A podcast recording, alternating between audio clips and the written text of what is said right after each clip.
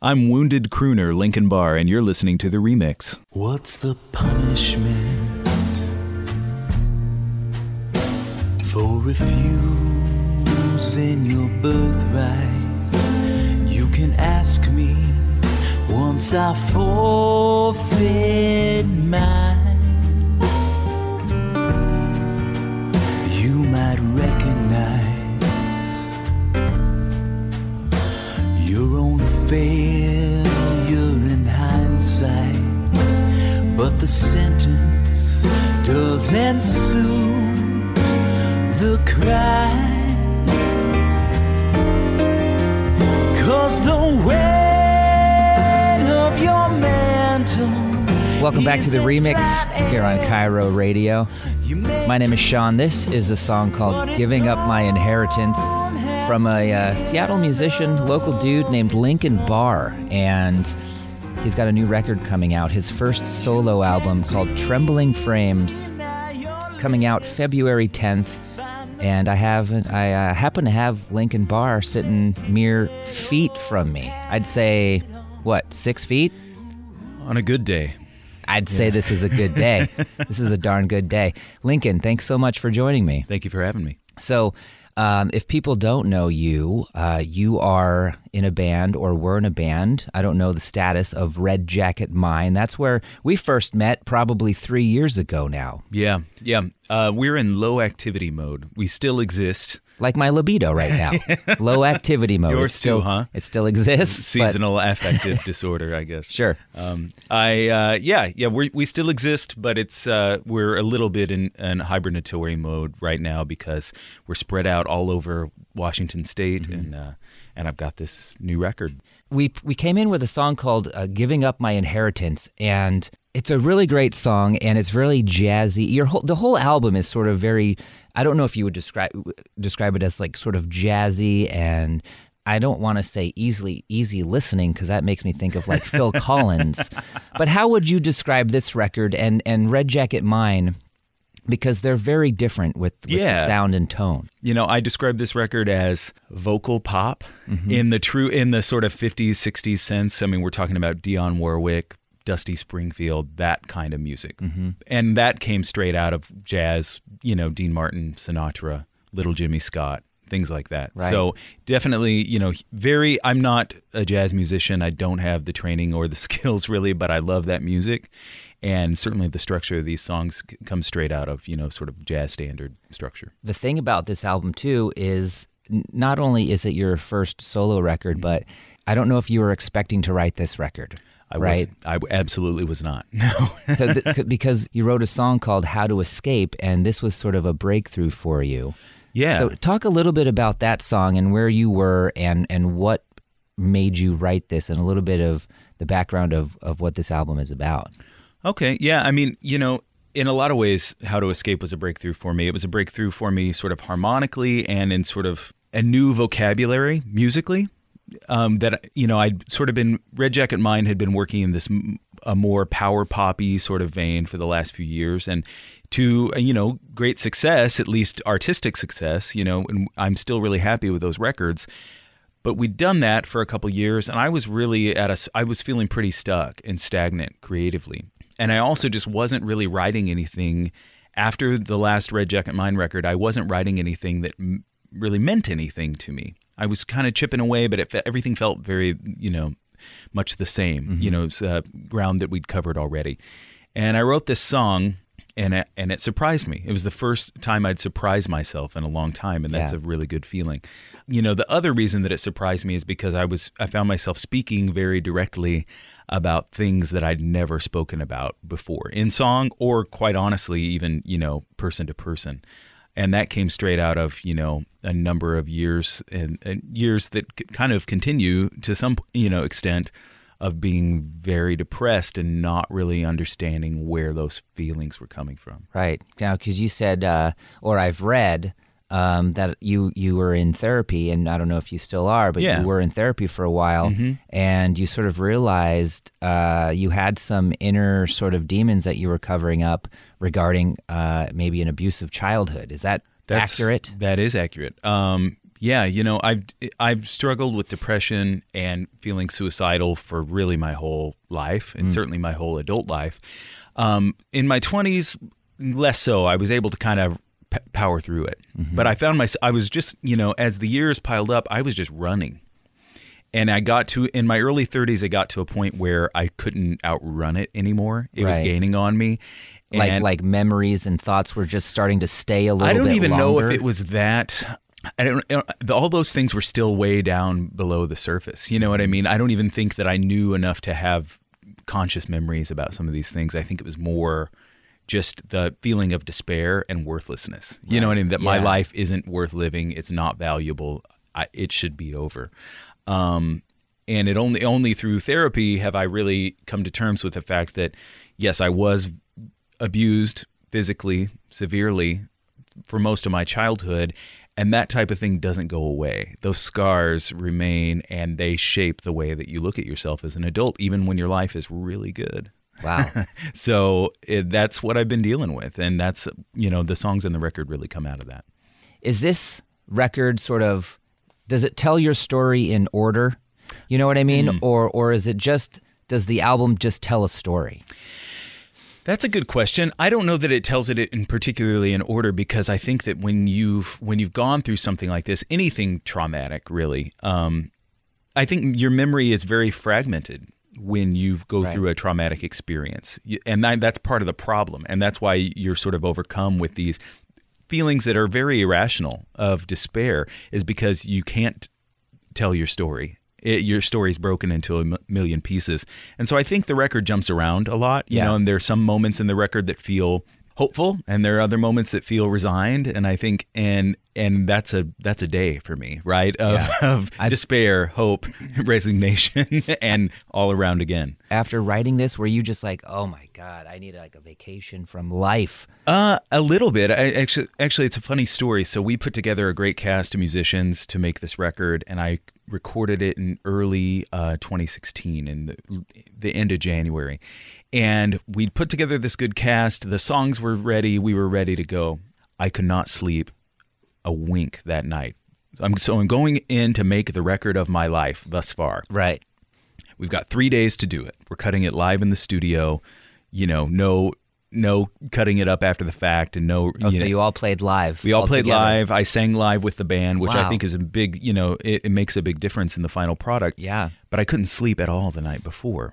And I really wondered why. I'm like, it was the kind of first day of school jitters, but it felt like more than that. And I realized that part of it is I think a very common thing for people that are abused in any way, and certainly this happened in my case, was you're told, don't tell anybody. Mm-hmm. Don't tell anybody that this happened, because, and there's lots of rationalization that happens there.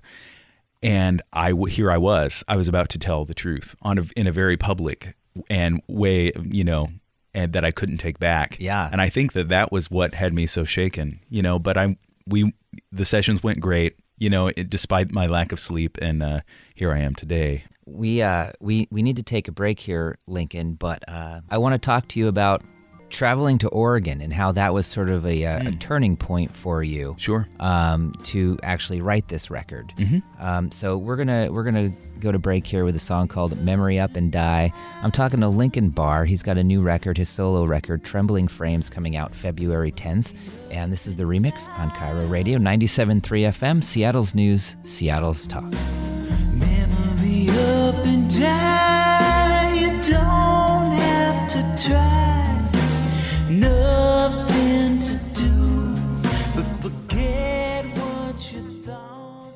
Hey, I'm Patrick Galactic. I make really scary psych folk, and you're listening to The Remix. Desperate tormentors all wish they were saints. They hate what they are and despise what they hate. Desperate tormentors. Welcome back to The Remix here on Cairo Radio. My name is Sean. This is a song called "Desperate Tormentors" from a dude named Lincoln Barr, putting out his very first solo record this February 10th, "Trembling Frames." And I happen to have Lincoln Barr here in studio. And Lincoln, you are all set up over there across the room with your guitar in hand. Hello, Lincoln. I'm here. There you are. And you're going to play, what song are you going to play for us here live in studio? I'm going to play the first song that I wrote for the record. It's called How to Escape. Right on, man. We'll take it away. All right.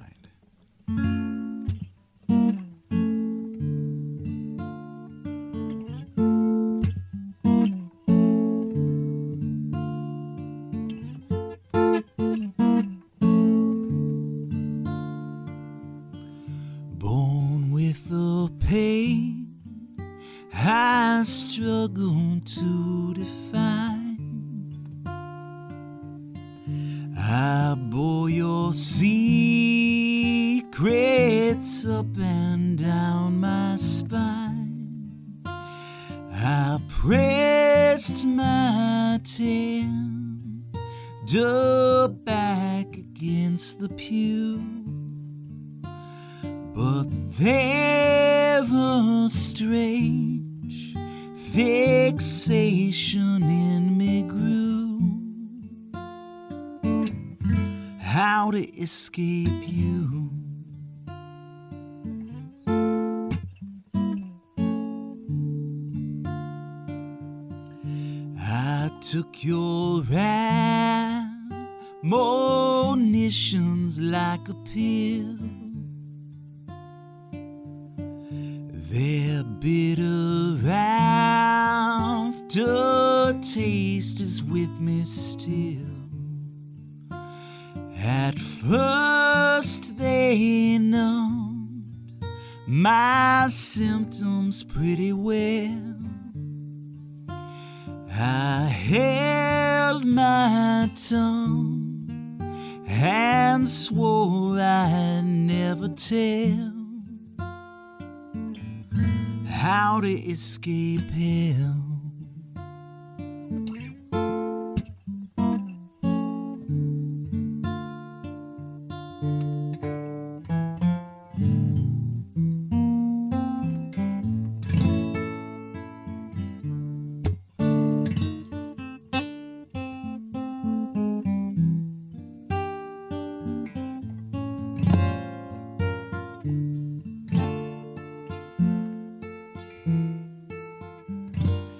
Superhero isn't much outside his cave. At last a plan is taking shape. How to escape.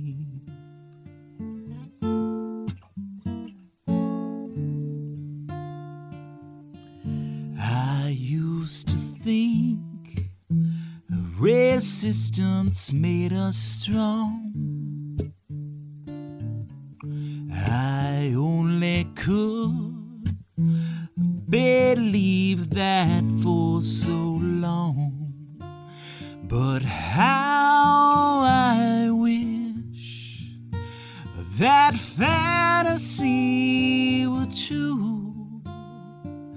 How I wish you left me with a clue how to escape you.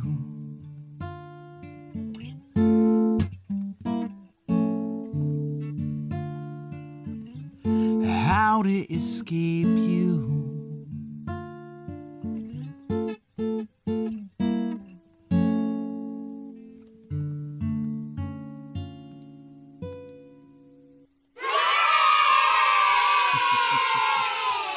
Lincoln, that was absolutely fantastic. Thank you. That was great. And again, that song was called How to Escape from your record Trembling Frames. So tell me about your trip to Portland back in 2015. This was sort of a breakthrough for you. And if people are just tuning in, this record was a big deal. It is a big deal for you because this is tackling some of your past hardships of child abuse. Sure. And you're putting this out there for the first time, which is a big deal. And so you went down to Oregon. Tell me about how that was sort of a turning point. Well, I didn't enter a rehabilitation facility down there, although it felt like it sometimes. No, in the summer of 2015, I had a residency at a club called Al's Den in Portland, Oregon. It's right downtown. It's by the Crystal Ballroom. Mm-hmm. And And they do week-long residencies for artists. A lot of Northwest artists play. A lot of folks from Seattle go down and play. That was the first time I'd done one and the only time. And I booked this, and I'm like, I'm going to go down there and play solo. I'm going to invite my friends from Portland to open up or, you know, to collaborate with me. But I, you know, and the whole motivator was I need to finish writing a record. And I, at the time, I think I probably thought it would be a Red Jacket Mine record, but I knew I didn't have enough songs. And I needed motivation. Right. I needed compulsion. And so I booked the gigs, you know, early in 2015. And the date's approaching. I still don't really have a lot of songs. I'd written How to Escape. Right. I maybe had Me Too, I think I'd written already. That was it. Wow. So you're going down there wanting to play new material. That's right. Not necessarily Red Jacket Mine stuff. That's exactly right. And you had two songs. More or less, yeah. Wow. Yeah, okay. And so about 6 weeks before the residency happened, the floodgates just opened. And I, in 6 weeks' time, in the sort of May 15th to July 1st, I wrote 12 songs or something like that. And, you know, that makes up the bulk of the record. That takes a lot. I mean, for someone who is like suffers from depression and you know some other things that are just not the greatest, you've got definitely some good motivation to be able to book a show for a week without having any songs but maybe two of them. I mean, you must have been really driven to what drove you to do that? Well, I mean, that's always been my defense against depression is working. Uh-huh. And making myself, like, setting deadlines, setting goals, and then making myself achieve those goals. That's what got me to this point. Okay. That really stopped working 2 or 3 years ago, and it wasn't enough. I continued to do those things, and I think I continued on the outside to be very productive and seemingly fine, but on the inside, I was absolutely in crisis and.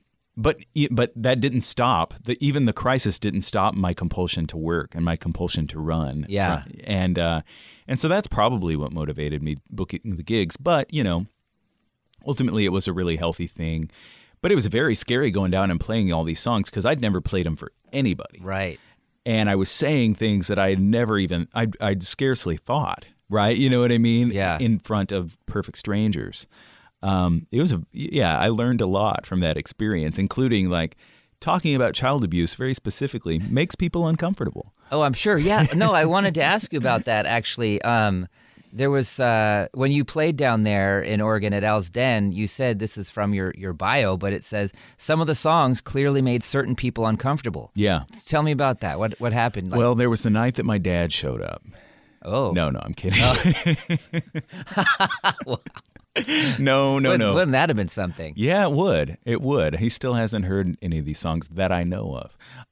But I think it was more just a general feeling of unease, right? You know, and partially coming from me, I'm sure. You know, but it's my job. I'm in professional mode up there singing the song, sure. Just trying to sing in tune and play the notes right.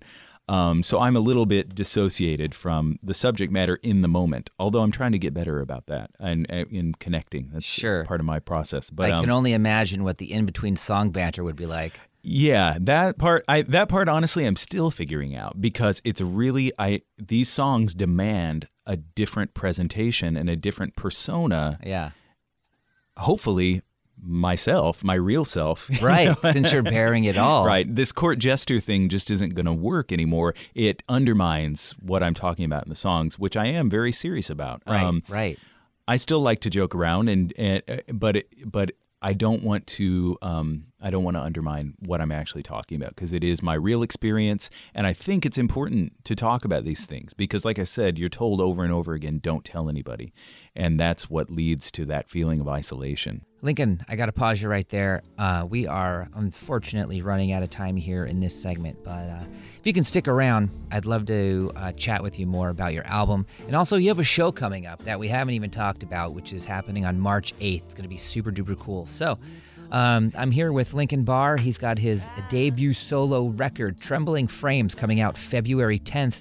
And we're going to go out here with How to Escape, the song that this man just played in studio, but now you're getting the album version here on Cairo Radio, 97.3 FM, Seattle's News, Seattle's Talk. I rest my tender back.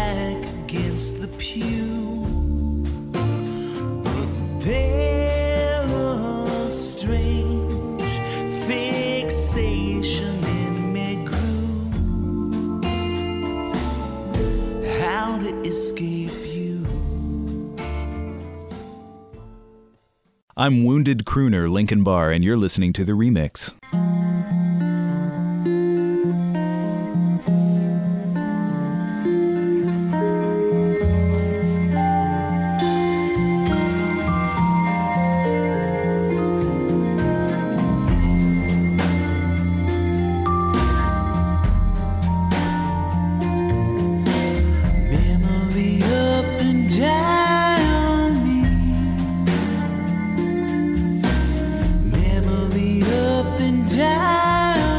Welcome back to The Remix here on Cairo Radio. This is a song called Memory Up and Die by Lincoln Barr from his new record Trembling Frames, out February 10th. We've been chatting, well, I've been chatting with Lincoln this past hour about his new record and sort of the inspiration behind the new record. And so if you've been listening, you know what that's about, and it's kind of an intense thing. But Lincoln, thank you again for joining me today on The Remix. You have a show coming up, actually, March 8th at the Royal Room in Columbia City. That's going to be, is that the official record release show? It is. It's the Seattle record release show. I'm doing a series of shows in the Northwest with a lot of the folks that played on the record, including John Convertino from the band Calexico. He plays drums on the record. He's coming up to do these shows. Also, Levon Henry, the guy that plays saxophone and clarinet and stuff on the record, is coming out. Okay. So the full band shows, I'm doing Seattle, Yakima, and Portland. The Seattle show is March 8th at the Royal Room. So have you played out with these songs since Oregon, Al's Den? I have. I've been playing solo a lot over the last couple of years. And so I definitely, these songs are a lot of my solo repertoire. So I've gotten a little more comfortable playing, and hopefully, you know, the presentation has matured a little bit too. So what is your stage presence like, and your banter, well, if you have any? Oh man, I don't know. I'm trying to be more genuine. I'm trying not to... I'm trying not to turn any of the songs into a punchline, because that is really strikes a very dissonant tone. Yeah. You know what I mean? And that's not what you want to do. What it sounds not at like, all. You know? Not at all. You know, I think the story of this record is I took some really ugly stuff that happened to me that I didn't have any choice in the matter about, and I turned it into something beautiful. It doesn't solve all my problems. Mm-hmm. It's not going to solve all of your problems. I still have to deal with all this stuff. But I can take solace in the fact that I made something that I believe is really beautiful out of some really ugly stuff. Mm-hmm. And so that's, you know, how do I portray that on stage? I don't know. I'm still working on it. You know what I mean? Yeah. But I think it's a challenge worth undertaking, you know, so... And I bet a giant weight has been lifted from you in some way, or at least it's starting to. Yeah, I think it's starting to. I think this record is a turning point for me. It's not, you know, all this stuff still is not resolved with me, and I'd be lying if I said it was. Yeah. But I think that, it's a very important step in the process for me. And you do have a lot of cool musicians who are working with you, and there's a quote from you. That you say, when you have sympathetic musicians, their playing changes as they respond to the way you sing. So talk about sympathetic musicians and what do you mean by that? Well, you know, there's a curve, right, that I think we're all on as musicians, and for most of your life, you're just trying to play right? You're trying to play correctly.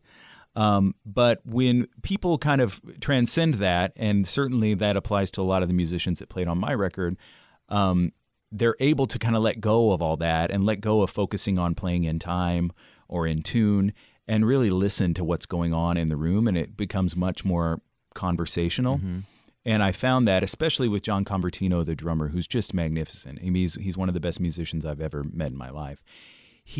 Not one take was the same. You know, a lot of great musicians, every take is identical, and that's a skill in itself. But with John, not one take was even, you know, similar, because he was listening to my vocal inflections and really responding to those each time, and all the other musicians in the room. Right. And that's the same. Yeah, Daniel Walker, who's been playing with me in Red Jacket Mine for the last 5 years, just about. He's you know, the star of this record in a lot of ways too. He's just amazingly sensitive musician. Keith Lowe on bass, everybody. Johnny Sangster, the producer, right, also played guitar.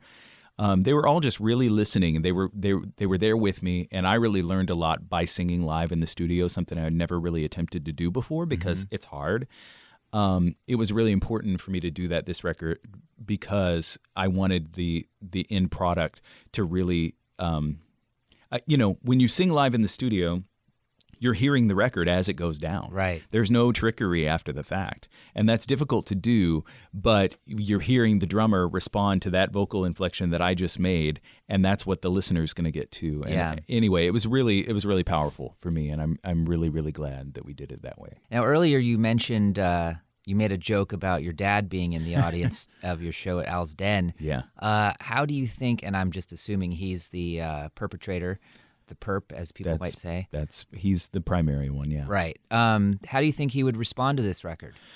I don't know, man. I really don't. I think, well, actually, you know what? I hope that if he listens to it, that it would actually, I'm sure that he would feel badly about it. I know that he does feel badly about a lot of these things, but you know, I'm not speaking about him necessarily as a perpetrator, even though he is. I'm speaking about him as a victim because I come from a long line of tormented abusers and a long line of frustrated preachers, and I'm breaking that chain, right? You know what I mean? And so I think my dad, or anybody who's been on the other side of that equation, that doesn't come out of nowhere. Nobody just wakes up and decides that they should beat their kids. You know what I mean? Because it sounds fun. Right. You're imitating, you know, and so I,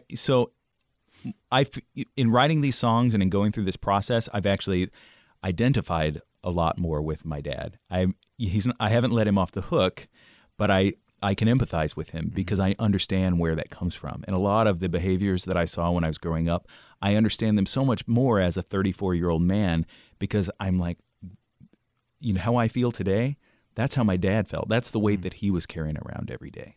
Wow. And so I hope that it would actually be touching and in a strange way even comforting to him, even though it's probably a very uncomfortable listen. Are you going to share this record with him? I would like to. We're estranged at the moment. I'm not from my entire family, but it's not open lines of communication. So when the time is right, I hope that he hears it and I hope that we can talk about it.